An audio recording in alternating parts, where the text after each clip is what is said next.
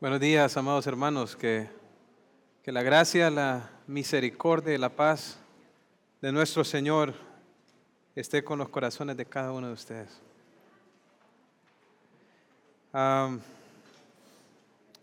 Hermano, hermana, ¿qué ocupa su mente en este momento?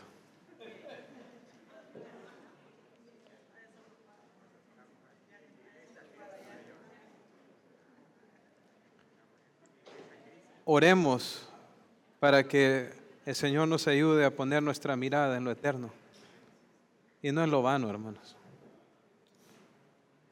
Después, independientemente de quién gane, hermanos.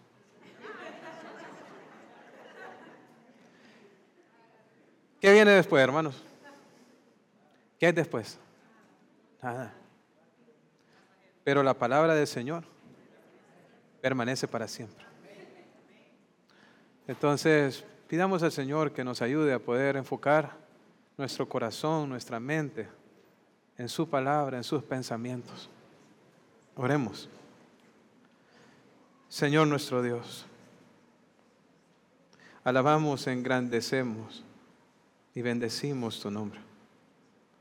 Reconocemos que tú eres digno de todo nuestro amor. Somos llamados a amarte con todo nuestro corazón, con toda nuestra alma, con toda nuestra mente y con todas nuestras fuerzas. Al mismo tiempo, Señor, reconocemos que somos pecadores y muchas veces fallamos a ese estándar. Dejamos que las cosas de este mundo ocupen el trono de nuestra mente. Dejamos que nuestras emociones, que nuestro corazón se vaya en pos y le rinda culto a cosas que son vanas. Pero te ruego, Señor, que nos concedas esta mañana poner nuestra mirada en lo eterno. Ayúdanos, Señor. Quita todo estorbo contra tu palabra. Padre, ayúdanos a, a poder contemplar la gloria de Cristo en tu palabra. Que tu Espíritu, Señor, que tu Espíritu obre en nosotros. Que tu palabra nos hable, Señor. Que tú seas glorificado. En el nombre de Jesús. Amén. Amén. Hermanos, eh, cada año durante esta época, nosotros nos vemos en la necesidad de hacer una distinción entre lo que realmente es la Navidad y entre lo que no lo es.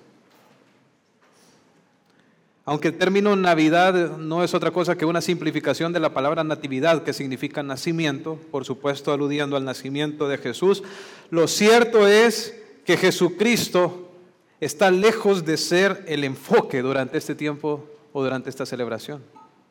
Y particularmente en una en que se combinó con el mundial. La mayoría de las personas se enfocan en las compras, se, se enfocan en la comida, se enfocan en las decoraciones, en los regalos y en la multitud de tradiciones familiares. No podemos negar que durante este tiempo somos bombardeados para poner nuestra mirada en lo material y descuidar lo espiritual. Somos muy proclives a dejarnos llevar por el activismo y dejar de lado la oración, dejar de lado la lectura bíblica, dejar de lado la palabra en nuestra vida. Y, y aún las personas que reconocen que la celebración de, de Navidad alude al nacimiento de Cristo, quedan atrapadas dentro de la imagen del bebé en el lindo pesebre. En el lindo pesebre. Pero lo cierto, hermanos, que la Navidad está lejos de ser esto y el pesebre, por mucho que lo romanticemos, realmente es algo desagradable. Un, un, un pesebre es un comedero, es un comedero para los animales, es, es un cajón maloliente, lleno de saliva de animal, saliva seca. ¿Y por qué nació Jesús en un pesebre? Porque los seres humanos son indiferentes a las promesas de Dios. Porque Dios había dicho que el Mesías iba a nacer en Belén, que el rey, que el rey que Dios había prometido a David que iba a liberar a la nación de sus pecados, iba a nacer ahí. Sin embargo, el día en que José llegó con María a Belén, no había lugar para ellos en el mesón. Y el único lugar que había para ellos era un, un establo. Y el único, la única cuna que había para el rey del universo que iba a nacer era un comedero de animales. El pesebre, por un lado, nos muestra la humildad, la hermosura de Cristo, que a pesar de que él sabía que iba a nacer en ese lugar, aún así decidió venir. Pero por otro lado, nos revela la fealdad de nosotros los seres humanos, que somos tan proclives a poner nuestra mirada en lo temporal y en lo que no vale, en lo vano, y dejar de lado lo eterno, lo glorioso, lo importante, como hoy. Como hoy. Ahora, pero para ayudarnos a nosotros, hermanos, a tener una perspectiva correcta de lo que es la Navidad, el pastor Luis inició la semana pasada una serie inspirada sobre Isaías capítulo 9 versículo 6, donde nos habla acerca de ese niño que un día nació en Belén, que no es solamente no era solamente un niño, sino el creador del universo que se hizo hombre y que vino a salvarnos. Quisiera invitarles a abrir sus Biblias e ir a Isaías capítulo 9, versículo 6. Dice así la palabra de nuestro Dios. Porque un niño nos es nacido, hijo nos es dado, y el principado sobre su hombro, y se llamará su nombre admirable consejero, Dios fuerte, Padre eterno príncipe de paz.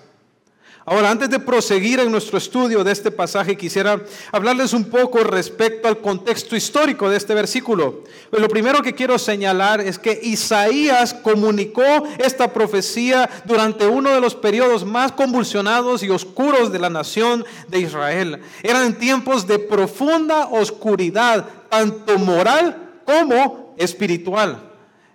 Acaz era el el, rey en ese tiempo. Y, y Acaz pervirtió, grandemente a la nación. Él promovió la idolatría, promovió la falsedad, promovió la inmoralidad y todo tipo de perversiones. Ese fue el rey. Sin embargo, la gente no era muy diferente a su rey. Eran proclives a todo este tipo de, perversiones. Eran proclives a la idolatría. Así que la nación se entregó a todas, a todas estas impiedades, a todos estos pecados. Y por eso es que el rey que el Señor promete aquí contrasta completamente con lo que estaban viviendo en ese momento, porque dice que él era, iba a ser un admirable consejero importante en un tiempo donde la, donde la gente no iba a buscar o no buscaba el consejo de Dios para su vida, sino que buscaban otros consejeros, buscaban a los adivinos, buscaban a los falsos profetas, buscaban contactarse con los muertos. Tiempos de mucha oscuridad.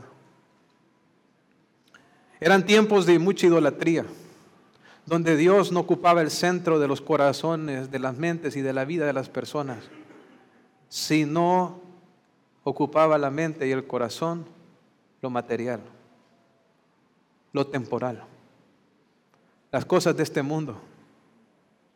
Dios había ya hace tiempo dejado de ser el centro de la adoración en Israel y habían, habían sustituido la adoración al Señor por la adoración a Baal que de pronto a nosotros nos pudiera parecer como algo completamente ridículo que una persona se incline delante de una imagen, pero Baal era el Dios de la prosperidad, el Dios de la lluvia, el que les mandaba, según ellos, el alimento. Adorar a Baal no es otra cosa que adorar lo material, la prosperidad económica, como lo hace mucha gente el día de hoy. Entonces, Debido a sus pecados, el Señor determinó derramar su juicio sobre la nación de Israel. Y a través de tanto el profeta Isaías como otros profetas, Dios, Dios decretó que la nación iba a ser arrasada, iba a ser consumida por sus enemigos. Los asirios iban a, venir e iban a, llevarse cautivos a, a, los israelitas y luego, una vez que los asirios fueran conquistados por los babilonios, los babilonios iban a terminar el trabajo. Entonces, podemos decir en conclusión que eran tiempos de declive moral, espiritual, pero también de grande juicio y quebrantamiento de parte de Dios sobre la nación. Ahora, sin embargo, hermanos, es en medio de este panorama de desolación, de dolor y de pecado que el Señor extiende su misericordia y le promete a su pueblo que vendrán días en que serán liberados de su angustia, en que vendrá un rey que realmente, a diferencia de Acaz, que era un necio, un rebelde y un idólatra, vendrían tiempos donde tendrían un rey justo, que traería realmente un, un reino de paz, que conduciría a la nación a la gloria. De hecho, quisiera que leyéramos un poco el contexto de Isaías 9:6. Miren, leamos el versículo 1, hermanos.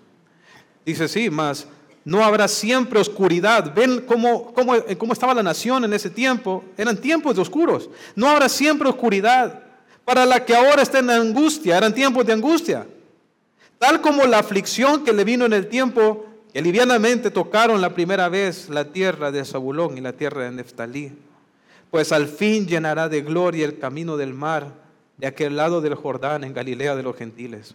El pueblo que andaba, noten cómo andaba este pueblo, el pueblo que andaba en tinieblas vio gran luz. Los que moraban en tierra de sombra y de muerte, luz resplandeció sobre ellos. Multiplicaste la gente y aumentaste la alegría. Se alegrarán delante de ti como se alegran en la ciega, como se gozan cuando reparten despojos, porque tú quebraste su pesado yugo y la vara de su hombro y el cetro de su opresor, como en el día de Madián, porque todo calzado que lleva el guerrero en el tumulto de la batalla y todo manto revolcado en sangre serán quemados, pasto, del fuego porque un niño nos es nacido, hijo nos es dado, y el principado sobre su hombro y se llamará su nombre admirable consejero, Dios fuerte, Padre eterno, príncipe de paz. Dice siete, lo dilantado de su imperio y la paz no tendrá límite sobre el trono de David y sobre su reino, disponiéndolo y confirmándolo en juicio y en justicia desde ahora y para siempre. El celo de Jehová de los ejércitos hará esto.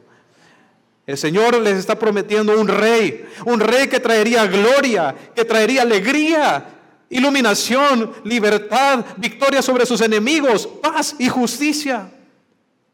Ahora, pero lo más sorprendente con respecto a la revelación de este rey es cuando nosotros vemos sus títulos. Porque por un lado dice que es un niño.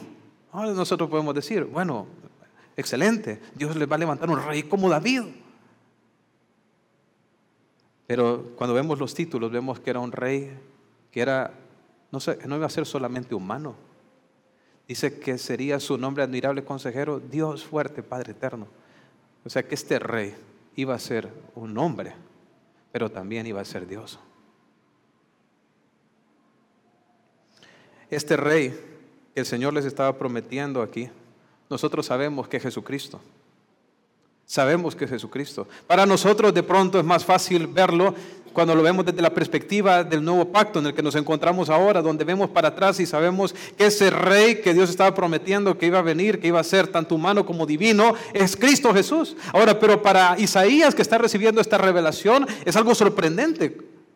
Seguramente quedó desconcertado. ¿Cómo es posible que venga un rey que sea humano y al mismo tiempo sea Dios?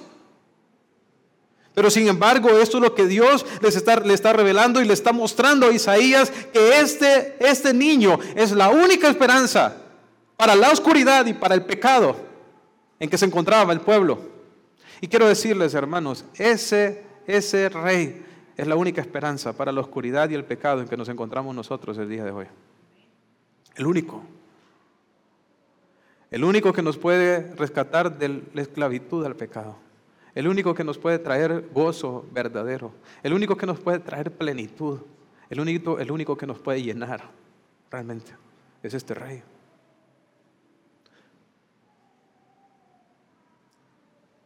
Ahora, Este rey entonces, este niño, es la única esperanza para la humanidad, para la humanidad. Ahora, como vemos en ese pasaje, este, este niño iba a ser tanto, Dios como iba a ser humano. Y, esta es una, una de esas doctrinas, hermanos, que son fundamentales para la fe cristiana. La unión de las dos naturalezas, tanto la humana y la divina, en la persona de Jesucristo. De Jesucristo. Y es mi meta el día de hoy poder desarrollar esta doctrina de manera que nosotros podamos entender en qué consistió la encarnación, por qué Dios, o mejor dicho, entender que Dios se hizo hombre y luego entender el por qué. ¿Por qué? ¿Por qué tenía que ser así? Ahora, eh, ahora metámonos y sumerjámonos un poco en este pasaje de Isaías 9:6, hermanos. Dice que un niño nos es nacido. Y claramente, como les mencioné anteriormente, cuando hace referencia a un niño está, está hablando acerca de la naturaleza humana de este rey, ¿no es así? ¿Quiénes son los, quiénes son los niños? Por supuesto, los seres humanos somos, somos los que llegamos a este mundo siendo niños. Entonces, el, el término niño en sí eh, alude a la naturaleza humana de este rey, este rey. Y lo de, además también dice que un niño nos es nacido. Entonces habla acerca del alumbramiento, acerca del alumbramiento. Jesucristo, hermanos, su concepción sería sobrenatural, pero su alumbramiento sería natural. Su concepción, lo vemos nosotros en Isaías 7:14, fue profetizado también, que aquí la Virgen concebirá y dará luz un hijo. Ahora, pero aquí nos está hablando con respecto al alumbramiento y el alumbramiento sería como el de cualquier otro ser humano. Es un niño que nos es nacido. Ahora, dice que este niño también sería rey, dice que, que el principado, dice, sería sobre su hombro. Principado significa autoridad, significa dominio. Significa que este niño tendría todo el derecho para gobernar todo el derecho para gobernar, todo el, hecho, el, derecho para regir, para ser autoridad sobre la vida de los hombres. Un importante hecho o una importante realidad con respecto a Jesucristo, porque de hecho en su ministerio público el Señor Jesús habló mucho acerca de esto, de cómo la gente le decía Señor, Señor y no hacía lo que él decía. Hermanos, las implicaciones para nosotros de que Jesucristo sea el rey son bien grandes, que el principado esté sobre sus hombros, significa que Él tiene autoridad para decirnos lo que tenemos que hacer y nosotros no tenemos opción para decirle a Él que no. Debemos someternos a Él. Ahora, pero lo más... Eh, sorprendente, creo yo, que de pronto hubiera podido generar un gran impacto en Isaías, es escuchar cuáles eran los títulos que se le, dan, se le iban a dar a este niño. Dice que iba a ser admirable consejero, Dios fuerte y Padre eterno.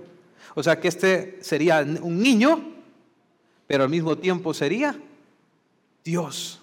Dios. Y quiero decirles, hermanos, que la verdad de que Cristo es totalmente Dios y totalmente humano es una de las doctrinas más fundamentales del cristianismo y de hecho es el pilar sobre, el cual descansa el mensaje del Evangelio.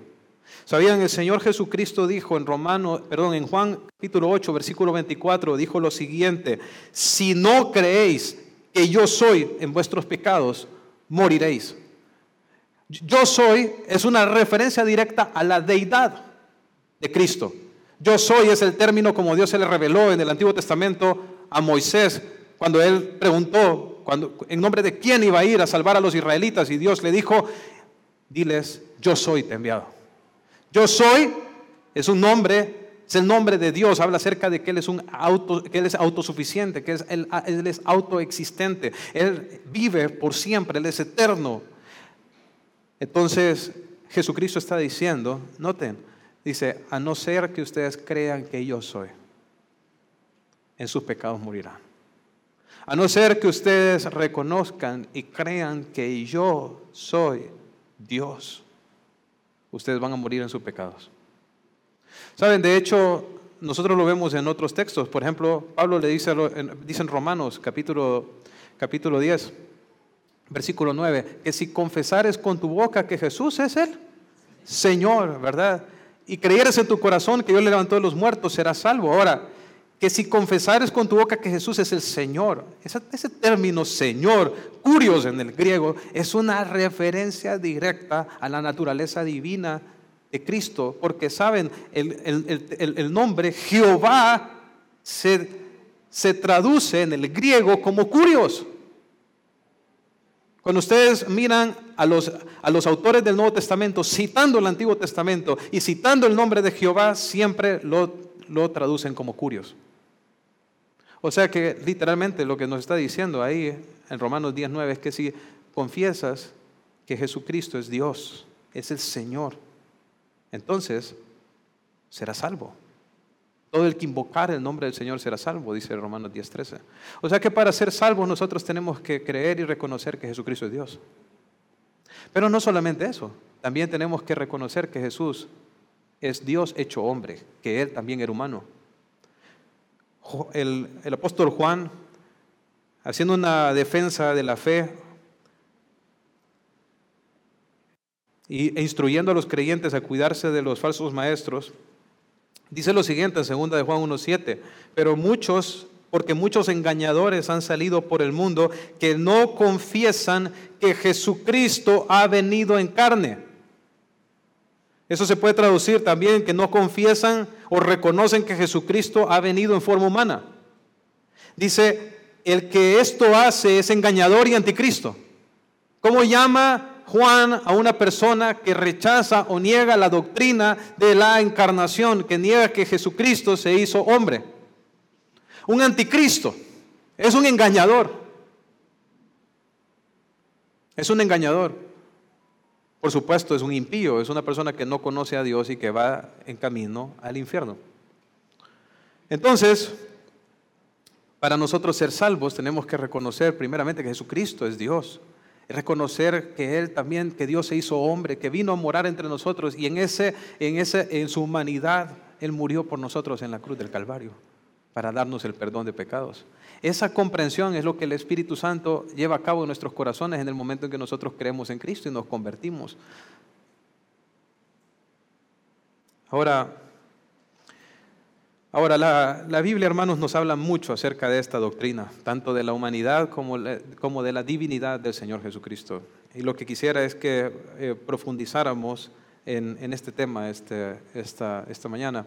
No vamos a hacer un estudio exhaustivo, porque entonces ahí sí ocuparíamos hacer una vigilia o algo por el estilo. Em, o eh, pueden profundizar si, si, se matriculan conmigo para la clase de teología sistemática, hermanos. Entonces, pero, pero vamos a, a tratar de ver un panorama general acerca de cómo el Señor Jesucristo era tanto divino como era humano. Y vamos a ver un pasaje que creo yo que nos, nos da mucha luz eh, eh, al respecto, y es Filipenses capítulo 2, versículo 5. Quisiera invitarles ahí a buscar en sus Biblias Filipenses capítulo 2, versículo 5 al 11. Dice de la siguiente manera, Filipenses 2, 5 al 11. Haya pues en vosotros este sentir que hubo también en Cristo Jesús, el cual siendo en forma de Dios, no estimó el ser igual a Dios como cosa a que aferrarse, sino que se despojó de sí mismo, tomando forma de siervo, hecho semejante a los hombres, y estando en la condición de hombre, se humilló a sí mismo, haciéndose obediente hasta la muerte y muerte de cruz por lo cual Dios también le exaltó hasta lo sumo y le dio un nombre que es sobre todo nombre, para que en el nombre de Jesús se doble toda rodilla de los que están en los cielos, en la tierra y debajo de la tierra, y toda lengua confiese que Jesucristo es el Señor para gloria de Dios Padre. Ahora, noten lo que dice ese texto. Haya pues en vosotros el mismo sentir que hubo también en Cristo Jesús, el cual empieza a describirnos al Señor Jesucristo. Dice, siendo en forma de Dios, en forma de Dios. La palabra que se utiliza ahí para, para, forma es la palabra morfos en el griego y la palabra y lo que significa o lo que hace referencia es a todo lo que es propio de la persona. O sea, habla acerca de, con respecto a lo que es la esencia y la naturaleza de la persona.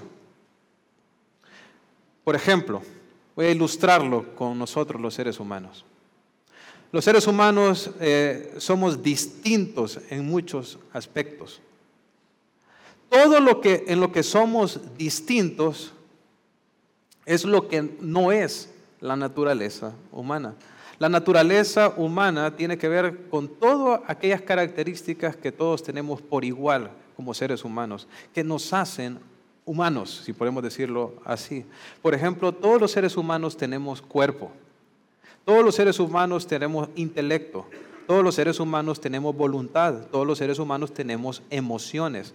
Todas esas, esas, esas características tienen que ver con lo que nosotros somos como seres humanos, con nuestra naturaleza, con cuál es nuestra esencia. En otras palabras, es nuestra forma. La forma tiene que ver con todo aquello que está en nosotros que corresponde a quienes somos como seres humanos.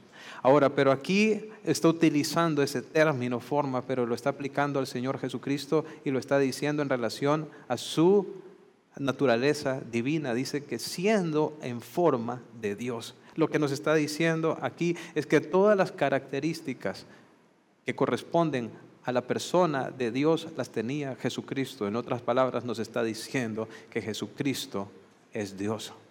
Y claramente el, apóstol Pablo nos lo enfatiza en la siguiente frase, porque primero dice que estaba siendo en forma de Dios, no estimó el ser que igual a Dios. Igual a Dios. ¿Saben? La palabra griega donde se deriva igual es isósceles, donde decimos nosotros el, triángulo isósceles que tiene tres lados que son iguales. Lo que está haciendo aquí eh, Pablo es mostrando que Jesucristo es es por naturaleza, en esencia, Dios. Dios. Dice que no estimó el ser igual a Dios como cosa que aferrarse, sino que, dice, se despojó de sí mismo. ¿En qué manera se despojó? Tomando forma, otra vez la palabra morfo, y dice que tomó la forma de qué? De un siervo. Pero cuando dice que tomó una forma de siervo, ¿a qué se está haciendo referencia? ¿A qué está haciendo referencia? Hecho semejante a los hombres. Está hablando acerca de que Jesús adoptó también la naturaleza humana. Siendo él Dios, aparte de su naturaleza divina, la persona del Hijo también tomó la naturaleza humana la naturaleza humana. Ahora, ahí usa la palabra despojó, dice que se despojó de sí mismo. Hay, personas que se han atrevido a decir que lo que Jesús estaba haciendo ahí era que dejó de ser Dios. Hermanos, si Jesús por un instante deja de ser Dios, el, mundo se destruye en un, en un instante, porque Jesucristo sostiene la creación. ¿Saben? Dios no creó el mundo como, como una máquina para que trabajara sola. Dios creó el mundo para que cada átomo dependiera en todo momento de Él. Jesucristo, dice la Biblia, que Él sostiene la creación con la palabra de su poder. Jesucristo es quien sostiene, sostiene todo. Entonces, Jesús cuando dice aquí que se despojó de sí mismo, no, dice, no significa que dejó de ser Dios. De hecho, cuando dice que se hizo, dice, tomando forma de siervo hecho semejante a los hombres. Si Jesús hubiera dejado de ser Dios cuando Él se hizo hombre, entonces significaría que Él se hubiera hecho igual a nosotros, ¿no es así? Pero no usa, no usa Pablo la misma palabra que usó anteriormente cuando dijo que Jesús era igual a Dios siendo en forma de Dios, dice, no estimó el ser igual a Dios como cosa que aferrarse, sino que se despojó de sí mismo tomando forma de siervo, no dice hecho igual a los hombres. Porque si hubiese dicho igual a los hombres, entonces efectivamente, ¿no es así? El Señor Jesucristo se estaría despojando de su naturaleza divina y sería como en todo como nosotros, pero no utiliza esa palabra, dice semejante. O sea que Él tenía en sí todas las características de nuestra naturaleza, sin embargo no hay ningún ser humano que sea Dios también. Entonces por eso es que Él era semejante. Entonces, cuando dice que Él se despojó de sí mismo, el despojarse está en la adición. Así lo, algunos teólogos lo, lo, describen de esa manera. Dicen, es un despojo por adición. ¿A, qué me refiero con eso? Hermanos, miren, eh, quiero que piensen un poco en lo que representó que Jesús tomara la naturaleza humana. Imagínense lo que es, lo que sería ser Jesucristo, Dios por toda la eternidad, adorado por los miles de millares de ángeles, en perfecta relación con el Padre, en un lugar de gloria y majestad que va más allá de lo que nosotros podemos imaginar. Ahora, ¿se pueden imaginar a Jesucristo en esa forma de Dios, con su naturaleza divina, también viene y adopta al mismo tiempo la naturaleza humana. Y de repente todos los atributos o las características de la naturaleza humana ahora también las posee el Hijo. ¿Y eso qué implica? Implicaba que se podía cansar, se podía entristecer Sí. Que podía morir. Una pregunta, ¿Dios puede morir? No, Él es eterno. Ahora, si Jesucristo iba a tomar sobre sí el castigo de nuestros pecados, y sabemos que la paga del pecado es muerte, ¿cuál sería la única manera en que, en que Dios podría morir? en que se hiciera hombre. Ahora, ¿se pueden imaginar a Jesucristo tomando la naturaleza humana y experimentando en esa naturaleza todas las limitaciones, los dolores e incluso la muerte que los seres humanos experimentamos? ¿Eso es despojarse? Por supuesto que sí. A un nivel que ni siquiera nos podemos imaginar.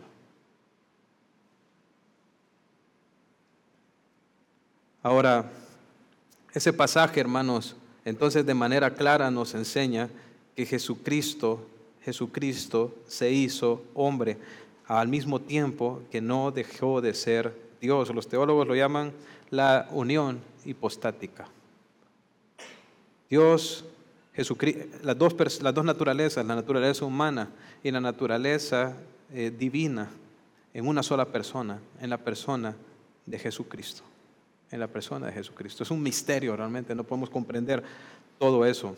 Entonces, ahora, em, ahora cuando volviendo al, texto de Isaías en el 9.6, decía que un niño nos es nacido, hijo nos es dado. Ese pronombre nos es alude al pueblo de Israel. Dice que Dios le iba a dar a su pueblo Israel un hijo, eh, un rey. Ahora, en otras palabras, a la descendencia de Abraham es que vendría este niño. En otras palabras, mostrando que, que este rey, que sabemos que es Jesucristo, sería un descendiente de Abraham y sería de hecho el cumplimiento de la promesa de Dios a Abraham. ¿Saben qué, qué promesa le hizo Dios a Abraham? Le dijo Génesis 22, 18, en tu simiente serán benditas todas las naciones de la tierra. Dios le prometió a Abraham que iba a haber una simiente, un descendiente de él, que, por el cual todas las naciones serían benditas. Entonces Jesús, en su naturaleza humana, iba a ser un descendiente de quién? De Abraham. Y lo vemos, ¿no es así? Lo vemos. Jesús fue judío. Fue judío. Ahora, pero no solamente de eso, dice que el principado sobre sus hombros. Y más adelante, en el siguiente versículo que les leí, en el versículo 7, dice que él, a él se le daría el trono de David. En otras palabras, cuando habla acerca de, del principado, significa que él sería el legítimo heredero del trono de David. Entonces nos está mostrando que este niño, este niño sería también el cumplimiento de la promesa que Dios hizo a David. Y es que así como Dios le prometió, le prometió a Abraham la bendición sobre todas las naciones por medio de uno de sus descendientes, también se lo prometió a David. Miren lo que dice, lo que Dios le prometió a David. Dice, y cuando tus días sean cumplidos, hablando acerca de la muerte de David, y duermas con tus padres, yo levantaré después de ti uno de tu linaje, el cual procederá de tus entrañas. Y dice, y afirmaré su reino, y edificará casa a mi nombre entonces podríamos pensar que Salomón no es así, pero después miren lo que dice, y yo afirmaré para siempre el trono de su reino. ¿Cómo fue el reino de Salomón? ¿Fue eterno? ¿Para siempre? No.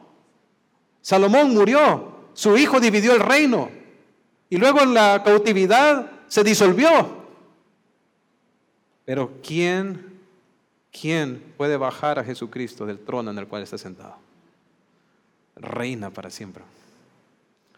Entonces, este niño, este rey, sería el legítimo heredero de David y el cumplimiento de las promesas hechas a él, un rey eterno. Un rey eterno. Entonces, vemos que Jesucristo, entonces tendría la naturaleza humana, sería descendiente de Abraham, sería descendiente de David. Hermanos, y eso nos queda claro cuando nosotros estudiamos los evangelios. Cuando ustedes ven las dos genealogías de Cristo, tanto en el libro de Mateo como en el evangelio de Lucas, en ambas genealogías, que una es con respecto a José y la otra es con respecto a María, vemos que Jesús es tanto descendiente de Abraham como descendiente de David. Él es el cumplimiento de esta promesa. Entonces, vemos ahí, hermanos, la humanidad de Cristo, pero, pero vamos a enfocarnos ahora un poco más en la parte de la divinidad de, nuestro Señor Jesucristo. Ciertamente, el, pasaje que vimos en, Filipenses 2 es muy iluminador y aclarador con respecto a esto, pero la Biblia nos dice mucho más. Eh, por ejemplo, en Mateo 1.23, que fue el texto de hecho que, leímos eh, hace poco en nuestra, en nuestra lectura, en Mateo 1.23, cuando el ángel está anunciando a José el nombre que debe de ponerle al niño, dice lo siguiente, he aquí, la Virgen concebirá, es un recordatorio de la promesa que Dios había hecho en Isaías. Y mire lo que dice, concebirá y dará a luz un hijo y llamará su nombre Manuel, que traducido es Dios con nosotros. Y nuevamente ese pasaje nos muestra que Jesucristo no se despojó de su humanidad cuando vino a vivir en la tierra, porque dice que iba a ser Dios con quién? Con nosotros. O sea, si Jesús hubiera dejado atrás su divinidad, entonces ¿qué hubiera sido? Solo un hombre, pero no Dios en medio de nosotros. Pero Jesús realmente era Dios, Dios entre nosotros. Juan capítulo 1 y el versículo 14 también nos lo, muestran de manera bien clara. De pronto muchos de ustedes se lo saben de memoria ya. Juan 1.1 que dice, hermanos, en el principio era el verbo. Y el verbo era con Dios. Y el verbo era Dios. Entonces nos habla acerca de la divinidad del verbo. Y luego en el versículo 14 que dice, y aquel verbo se hizo carne y habitó entre nosotros. Y vimos su gloria, gloria como el unigénito del Padre lleno de gracia y de verdad. Entonces, ¿qué hizo el verbo? Se hizo carne, se hizo humano, se hizo humano, el verbo divino. Eh, primera de Timoteo, capítulo 3, versículo 16, dice el apóstol Pablo, grande dice, es el misterio de la piedad. Dios se manifestó como hombre. Y estoy leyendo en una versión más actual. de pronto si están leyendo Reina Valera van a ver, Dios se manifestó en carne. Pero es lo mismo. Dios se manifestó como hombre, como hombre. Ahora, y bueno, ciertamente el, texto que estamos viendo ahí en Isaías 9:6 nos habla de eso, ¿verdad? ¿Cuáles son los títulos que se, le mencionan ahí de ese rey? Admirable consejero. ¿Y cuál es el siguiente? Dios fuerte. Dios fuerte, claramente ahí nos está mostrando que iba a ser un niño, que iba a ser humano, pero que también iba a ser divino, iba a ser Dios. Pero noten el adjetivo, el atributo que, que, muestran ahí de Dios. Dice Dios fuerte. Dios fuerte. Y, bueno, realmente eso, eso siempre que, que este atributo fuerte está asociado con el nombre de Dios, habla acerca del poder que Dios tiene para vencer a sus enemigos y llevar a cabo sus propósitos. Miren, dice por ejemplo el Salmo 24.8, ¿quién es el Rey de Gloria? Jehová el que, el fuerte y valiente, otra es la misma palabra, fuerte. ¿Quién es el Rey de Gloria? Jehová el fuerte y valiente, Jehová poderoso en batalla. O sea que nos está mostrando de que nadie puede resistir a Dios. Nadie puede estorbar sus propósitos. Nadie puede vencerlo en batalla. Jehová dice, saldrá como gigante y como hombre de guerra despertará celo, gritará, voceará, se esforzará, esa palabra esforzará, es fuerte nuevamente, él será fuerte sobre sus enemigos, dice Isaías 42, 13. Jeremías 20:11 dice, mas Jehová está conmigo como poderoso gigante. Dice, por tanto, los que me persiguen tropezarán y no prevalecerán. ¿Cómo dice él? Jehová está conmigo como poderoso. Nuevamente, la misma palabra, fuerte. La misma palabra que está usando Isaías. Él es un fuerte gigante. Él es como un poderoso gigante que está conmigo. Entonces pueden ver cómo el término fuerte hace referencia al poder que Dios tiene para ejecutar sus propósitos y llevar a cabo su voluntad y que su plan no puede ser detenido. Y ahí está diciendo que Jesucristo es Dios fuerte. Eso nos muestra que el plan de Dios en Jesucristo no puede ser detenido. Él será vencedor, saldrá victorioso y aplastará a todos sus enemigos.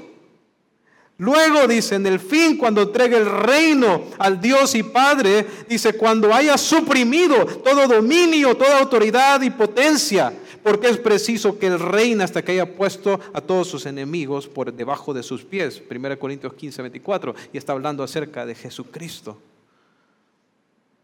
Hermanos, Jesucristo es el Dios fuerte, el Dios invencible, el Dios que todo lo puede y esta verdad, hermanos, la podemos ver en la revelada en la persona de Jesucristo. Ahora, de pronto podríamos nosotros pensar que de alguna manera el hecho que el Hijo muriera, de alguna manera era, era debilidad, lo cual por supuesto no era, más bien era una demostración de su fuerza y de su poder. Hermanos, cuánto poder y cuánta fuerza se requiere para soportar el castigo por el pecado de todos nosotros. Cuánto poder y cuánta fuerza vemos en Jesucristo que se mantuvo en la cruz hasta que todo fue consumado, pudiendo Él simplemente dar una orden y hacer que ángeles vinieran a defenderlo. Vemos el poder y la fuerza de Jesús en su amor por nosotros, que lo mantuvo en el Calvario hasta que todo el castigo de nuestros pecados fuera satisfecho. Vemos el amor y la fuerza de Jesucristo en el hecho de que Él no quedó en la tumba, sino que resucitó de entre los muertos y venció al pecado y al diablo. Vemos su poder y su fuerza en que Él está salvando a sus elegidos y los está rescatando de la esclavitud y nadie puede detenerlo. Vemos su poder y su fuerza. O mejor dicho, veremos su poder y su fuerza cuando Él nos resucite en gloria y derrame todo su, su, ira, derrame todo su furor sobre aquellos que le rechazan. Jesucristo es Dios fuerte. Pero también dice que Él es el Padre eterno. Y ahí no nos está diciendo que Jesucristo, que Jesucristo es la misma persona que el Padre. O sea que eso es una distinción bien importante que nosotros tenemos que hacer, hermanos. Nuestro Dios es uno, pero al mismo tiempo es tres. Es un Dios trino. Hay tres personas en la divinidad, el Padre, el Hijo, el Espíritu Santo. Podemos ver esa distinción de personas en el bautismo de Jesús. No es así. Vemos que Jesucristo estaba siendo bautizado por, está siendo bautizado por Juan. Vemos el Espíritu Santo que descendió sobre él como una paloma y la voz del Padre del cielo que decía, este es mi Hijo amado en el cual tengo complacencia. Entonces es Jesucristo dijo, yo y el Padre uno somos, sin embargo, él no estaba diciendo que eran la misma persona, son personas diferentes, pero son un mismo Dios, uno en esencia, uno en naturaleza. Ahora, Ahora, aquí, cuando entonces nos está diciendo que Jesucristo es el Padre eterno, está hablando acerca del hecho de que Él es el creador, de que Él es la fuente de vida, que de, Él es que procede todas las cosas. Y esa verdad nos es comunicada en muchos pasajes, hermanos. Por ejemplo, este pasaje en Colosenses 1.16 dice, porque en Él, hablando de Jesús, fueron creadas todas las cosas, visibles eh, perdón, las que están en los cielos y las que están en la tierra, visibles e invisibles, sean tronos, sean dominios, sean principados, sean potestades, todo fue creado, dice, por medio de Él y para Él. Jesucristo es el creador, Él es el creador. Entonces, cuando nos dice que Jesucristo es el Padre eterno, es el, que él, es, el creador, Él es el medio por el cual Dios hizo todas las, todas las cosas, pero también dice eterno. Eterno es un atributo que corresponde únicamente a la naturaleza divina. Hermanos, eterno no es lo mismo que infinito. O sea, algo infinito es algo que puede tener un comienzo, pero nunca tiene un final. O sea, nosotros, todos nosotros somos infinitos. Tuvimos un comienzo, pero no vamos a tener un final. Va a tener un, no va a tener un final. Usted va a vivir por siempre, ya sea en el cielo o sea en el infierno, pero va a seguir existiendo. Pero en el caso de Dios, Dios es eterno.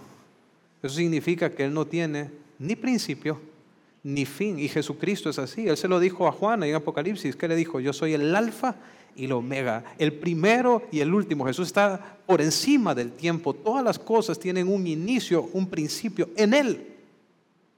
En Él. Él es antes de todas las cosas. Entonces Jesucristo es el creador, el creador eterno eterno. Ahora, entonces, eh, hermanos, en, esos pasajes eh, prácticamente podemos ver tanto la humanidad como la divinidad del Señor Jesucristo. Ahora, ¿cuáles son las implicaciones de esta, esta, doctrina, de esta verdad? ¿Cuáles son las implicaciones para nosotros? Creo que hemos visto varias a lo largo del, a lo largo del texto, pero quisiera que, que viéramos algunas específicas en particular. Primero, quiero que vayan a Hebreos, Hebreos capítulo 1. Hebreos capítulo 1, versículo, versículo 1. Hebreos capítulo 1, versículo 1. Dice así, Dios dice, habiendo hablado muchas veces y de muchas maneras en otro tiempo a los padres por los profetas, en estos postreros tiempos nos ha hablado por el Hijo a quien constituyó heredero de todo y por quien asimismo hizo el universo, el cual, siendo el resplandor de su gloria y la imagen misma de su sustancia, y quien sustenta todas las cosas con la palabra de su poder, habiendo efectuado la purificación de nuestros pecados por medio de sí mismo, se sentó a la diestra de la majestad en las alturas. Ese pasaje nos dice que Dios en otro tiempo, en el tiempo de los padres, se está hablando del Antiguo Testamento, él, le habló, él habló de muchas maneras a través de quién? A través de los profetas. Las palabras que Dios dio a conocer a través de los profetas nos quedaron registradas a nosotros en el Antiguo Testamento. Ahora, pero el autor de Hebreos dice que estamos ahora en una nueva era. Dice que en los postreros tiempos Dios nos ha hablado a través de quién? A través del Hijo. A través del Hijo. O sea que Jesucristo se hizo hombre para revelarnos a Dios. Nadie ha visto jamás a Dios. El unigénito que está en el seno del Padre le ha dado a conocer. Jesucristo es la suprema revelación de Dios para los seres humanos. ¿Dónde está registrada la revelación del Hijo en el Nuevo Testamento? Vemos lo que fue la vida y ministerio del Hijo en los Evangelios. Vemos la explicación de su ministerio y su obra en las cartas y vemos la consumación de su reino en el Apocalipsis. En los postreros tiempos el Señor nos ha hablado a través del Hijo. Y bueno, le voy a decir que ese, ese, ese pasaje es fascinante porque, porque no está en el, en el, en el, en el en el original no dice, cuando dice que en estos postreros tiempos nos ha hablado por el Hijo, dice ahí, pero el Él no está ahí en el, en el, en el, en el, en el original. De hecho, ni el por, el, la preposición es en. Entonces, nosotros cuando, eh, cuando si alguien nos pregunta, si, fuimos, si vamos en un viaje a Estados Unidos y, hablamos inglés, eh, y le estamos contando a alguien de qué anduvimos hablando ahí, vamos a decir que andábamos hablando en... ¿En qué? En inglés. En inglés. Pues ahí dice que en los postreros tiempos nos ha hablado en hijo. O sea que el hijo es el idioma de Dios. Es el hijo es quien revela al Padre. Es quien nos revela a Dios. ¿Por, qué Jesucristo se hizo hombre? Para revelarnos a Dios. Ahora, ahí mismo en Hebreos, hermanos, avancen un poquito más. En el capítulo 2, en el versículo 14, ahí nos da una serie de razones por las cuales era necesario que Dios se hiciera hombre. Miren, Hebreos 2, 14 al 18. Dice, por tanto, ya que ellos son de carne y hueso, está haciendo referencia a nosotros, estoy leyendo hermanos en Nueva Biblia de las Américas, dice, por tanto, ya que ellos son de carne y hueso, Él también, haciendo referencia a Jesucristo, compartió esa naturaleza humana. ¿Con qué propósito? ¿Para qué? Para anular mediante la muerte al que tiene el dominio de la muerte, es decir, al diablo y librar a todos los que por temor a la muerte estaban sometidos a esclavitud durante toda la vida. Pues ciertamente no vino en auxilio de los ángeles, sino de los descendientes de Abraham. Por eso era preciso que en todo se asemejara a sus hermanos, para ser un sumo sacerdote fiel y misericordioso al servicio de Dios, a fin de expiar los pecados del pueblo por haber sufrido él mismo la tentación puede socorrer a los que son tentados. Miren lo que dice este pasaje. Dice que, por tanto, ya que nosotros, dice, ya que ellos, nosotros, teníamos, éramos de carne y hueso, Él también participó de esa naturaleza para anular mediante la muerte, perdón, al que tenía el dominio de la muerte. O sea que Él como nuestra naturaleza para en él, con esa naturaleza poder morir y con su muerte vencer al que tenía el dominio de la muerte, o sea que era Satanás. O sea que Jesucristo se hizo hombre para poder vencer al diablo, para tener victoria sobre él. Saben, hermanos, a nosotros nos podría parecer que Satanás quería que Jesús que Jesús muriera. Pero Satanás no quería que Jesús muriera. Satanás quería que Jesús pecara. Lo vemos desde la tentación en el desierto. Lo tentó toda la vida. ¿Cómo sabemos que Satanás no quería que Jesús muriera en la cruz? Porque se acuerdan que vino Pedro y, trató de convencer a Jesús de que no muriera que no te acontezca. ¿Y qué le contestó Jesús? Apártate de mí, Satanás. Saben, Satanás sabía que si Jesús moría por nuestros pecados, Él iba a pagar, iba a ser el pago suficiente para nuestro perdón y se acababa su reino.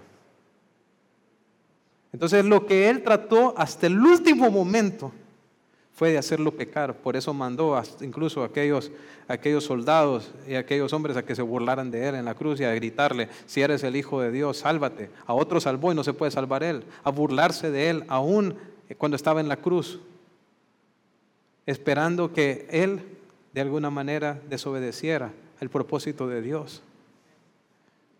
O reaccionara con ira o reaccionara con enojo, pero él en ningún momento, él fue, fue sin pecado. Él fue sin pecado. Entonces Jesús lo venció, venció a Satanás. No logró Satanás hacerlo pecar. Increíble, hermanos, el contraste entre Jesucristo, entre Jesucristo y Adán. Adán pecó en el lugar más lindo, en el lugar más perfecto. Y una vez que pecó, le echó la culpa a su esposa.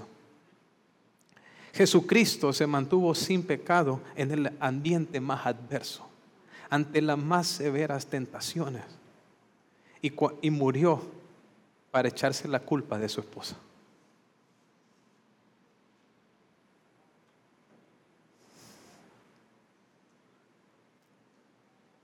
Él venció, venció a Satanás.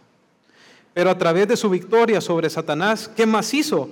Dice en el 15, y librar a todos los que por temor a la muerte estaban sometidos a esclavitud durante toda la vida. Él vino a traernos libertad, libertad del temor. ¿Del temor a qué? Del temor a la muerte. Porque el temor a la muerte es la manera en que Satanás tiene esclavizada a la gente, es la manera en que los domina. El Señor en Cristo nos libera de eso, porque ¿qué recibimos lo que tenemos, ponemos nuestra fe en Jesucristo? El que tiene al Hijo tiene vida eterna. Entonces, si alguien, hermanos, me mata, ¿a dónde me manda? Entonces, ¿me hace un daño o me hace un favor? Me hace un favor. Me manda a la presencia de mi Dios.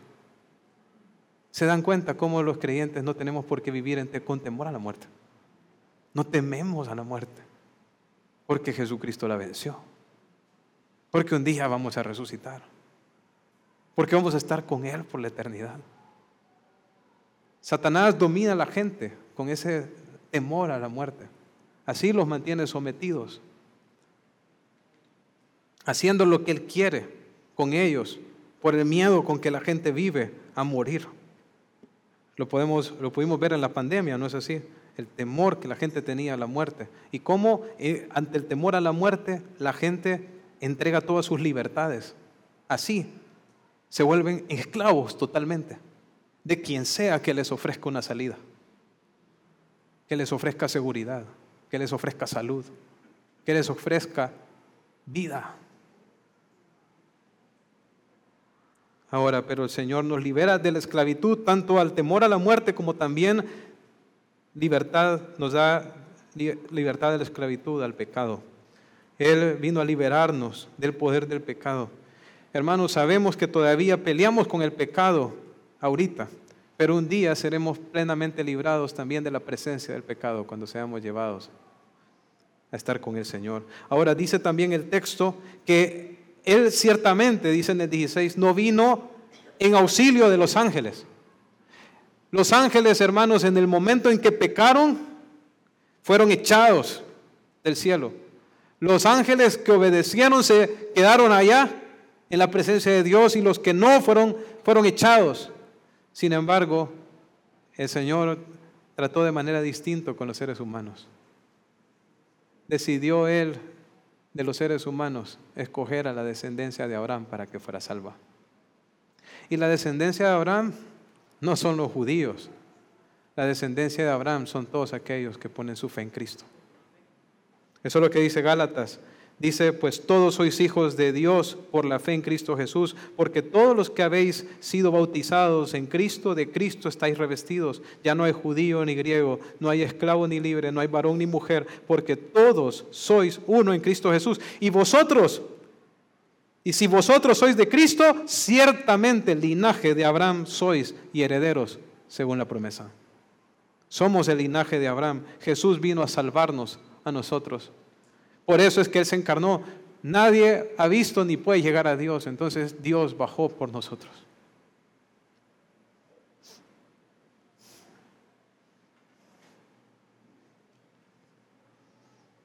Eh, ayer estaba eh, compartiendo en, una, en un almuerzo la historia de Saqueo. ¿Se acuerdan aquel hombre pequeño de, de, de Jericó? Dice la Biblia que Saqueo quería ver a Jesucristo, pero no podía verlo porque era, era de pequeña estatura. Y yo pensaba, ¿verdad? Así somos todos los seres humanos, incapaces de ver a Jesús. porque no tenemos lo que se requiere. Sin embargo, cuando Jesucristo va pasando enfrente del árbol donde estaba subido, le dijo, bájate de ahí, porque voy a tu casa. Es Jesucristo quien viene a nosotros. Por eso es que Jesús se humanó. Ahora, pero dice que también Él vino a ser, dice, es preciso que en todo, dice del 17, era preciso que en todo se asemejara a sus hermanos, o sea, se asemejara a nosotros para hacer que un fiel sumo sacerdote y misericordioso al, servicio de Dios, lo hizo también para ser nuestro representante. Un sacerdote es un representante. Jesucristo es nuestro intercesor delante del Padre. ¿Y saben con qué da testimonio? Intercede por nosotros por toda la eternidad, con la sangre que derramó por nosotros. Nosotros, hermanos, somos todos pecadores. Y Satanás es el acusador y nos acusa delante de Dios. Mira, falló otra vez. Mira ese pecador. Pero Jesucristo está eternamente intercediendo a nuestro favor con su sangre. Cuando Satanás llega y dice, mira, falló, el Señor Jesucristo dice, pero yo pagué. Yo pagué. Él es nuestro sumo sacerdote. Él está ahí constantemente, eternamente, para extender misericordia sobre nosotros, al servicio de Dios, en el templo no hecho de manos, en el templo verdadero, hermanos, en el cielo. Por supuesto, el tabernáculo y el templo terrenal solo eran imagen del celestial. Dice, y en el final del 17 dice, a fin, dice, de expiar los pecados del pueblo, Jesucristo vino a hacer expiación por nosotros. ¿Saben qué es expiación? Es satisfacer las demandas justas del castigo. Nosotros merecíamos el castigo de Dios y lo que hizo Jesucristo es ponerse en medio de nosotros y Dios y recibir el castigo que nosotros nos merecíamos. Fue derramada la ira de Dios sobre el Hijo. Fue satisfecha toda la ira de Dios para que nosotros pudiéramos ser perdonados. Los sacrificios del Antiguo Testamento, los animales, no eran de nuestra naturaleza. No podían, no podían expiar el pecado. Solo lo tapaban, solo era temporal, solo eran imágenes. Pero Jesucristo es el verdadero Cordero porque Él sí comparte nuestra naturaleza. Él es nuestro representante, el segundo Adán, el que no cayó, el que nunca pecó, el que el, por el primer Adán nosotros recibimos la muerte, pero por el segundo Adán Jesucristo recibimos la vida. Y lo último, hermanos, que vemos en ese pasaje de Hebreos, dice que por haber sufrido él mismo la tentación, puede socorrer a los que son tentados. ¿Saben? Jesús también se hizo hombre para podernos socorrer en nuestras tentaciones, para poder experimentar la tentación y podernos socorrer. O sea, miren hermanos, hay una diferencia entre ser tentado y pecar. No es lo mismo. Sí, ¿verdad? Usted puede ser tentado a algo y no pecar. No es así, a usted le pueden, si usted trabaja en el gobierno, alguien le puede ofrecer mordida, lo está tentando. Pero usted puede decidir rechazarlo y no pecar. Entonces, no es lo mismo ser tentado que pecar. Ahora, Jesucristo dice que Él fue tentado. Él fue tentado en todo, igual que nosotros. Pero ¿cuál fue la diferencia? Que Él siempre venció él siempre venció. Y por, o sea que Él se hizo hombre, hermanos. ¿Saben para qué? Para, para poder empatizar y compadecerse de nosotros. Él se hizo hombre para entendernos. O que para que nosotros pudiéramos saber. No, no para Él lo sabe todo. Realmente es para nosotros. Para que nosotros pudiéramos saber que Él nos entiende, hermanos. A veces cuando nosotros estamos padeciendo alguna tentación o estamos en alguna prueba, de pronto nosotros podemos pensar que el Señor, que Dios no nos entiende. Pero sí nos entiende, porque Él sufrió y fue tentado como nosotros.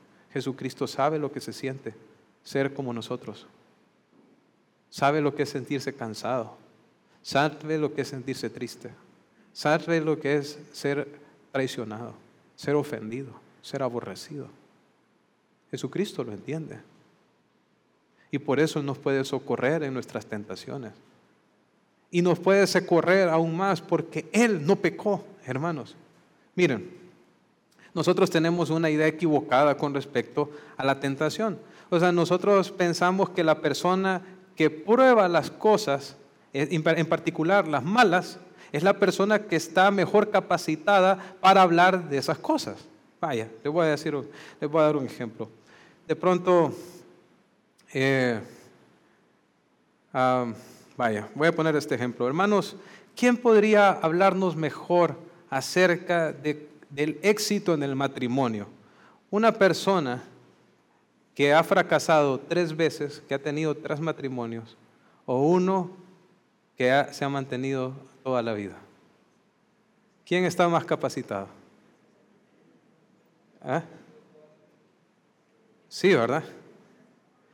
El que, ahora, pero hoy en día tenemos una idea equivocada, donde las personas, una persona que de pronto ha tenido un divorcio y de pronto está en una nueva relación y están teniendo problemas y está buscando consejeros y piensa, no, mire, y va a la iglesia y dice, búsquenme un consejero, alguien que, alguien que haya pasado como yo, que se haya divorciado como yo, que sepa lo que yo estoy viviendo para que me ayude porque piensa de alguna manera que la persona que está más capacitada para ayudarle es una persona que ha experimentado los mismos fracasos que ellos.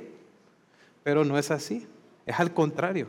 La persona mejor capacitada para ayudarte es la persona que no ha fracasado. Pónganse a pensar en esto. Si nos pusiéramos todos aquí la meta de ayunar 40 días, 40 días, y digamos que unos cinco hermanos aquí lo logran, Así como el Señor Jesucristo, los 40 días. Y los demás no pasamos del día 20. Entonces, de todos esos, hasta demasiado, ¿verdad? Tres hubiera puesto. Uno. Pregunta, hermanos. ¿Quién estaría más capacitado para enseñarnos cómo resistir el hambre? ¿El que aguantó los 40 días o el que cayó en el quinto? ¿Ah? El que aguantó. ¿Quién es el, el, ser humano más capacitado para ayudarnos en nuestras tentaciones? Jesucristo. ¿Por qué? Porque no pecó, porque Él venció. Él fue tentado, pero no cayó. La persona mejor capacitada para ayudarnos no es el que ha fracasado, es el que ha vencido. Ese es Jesucristo. ¿Se pueden imaginar que todo esto se llevó a cabo por el hecho de que Él, Dios, se hizo hombre? Por amor a nosotros, hermanos, para morir por nosotros, para salvarnos, pero también para ayudarnos en nuestra vida diaria. Así que cuando seas tentado, sientas que no puedes, ve a Jesús. Él te va a ayudar. Oremos, hermanos. Señor, gracias te doy, Señor, por este plan tan asombroso que llevaste a cabo para nuestra salvación. Realmente, Señor, ¿quién podría haber imaginado un plan así? Solo un Dios eterno y sabio, infinitamente sabio como tú. Gracias, Señor, por demostrarnos tu gloria y tu amor, haciéndote un hombre en la persona de Cristo para rescatarnos de nuestros pecados. Señor, que siempre vayamos a Cristo, nuestro socorro. Y ayúdanos, Señor, ayúdanos, Padre, que en esta Navidad no desviemos la mirada en pos de lo terrenal, sino que alabemos y celebremos a Cristo, el cual es digno de toda nuestra adoración. En el nombre de Jesús. Amén.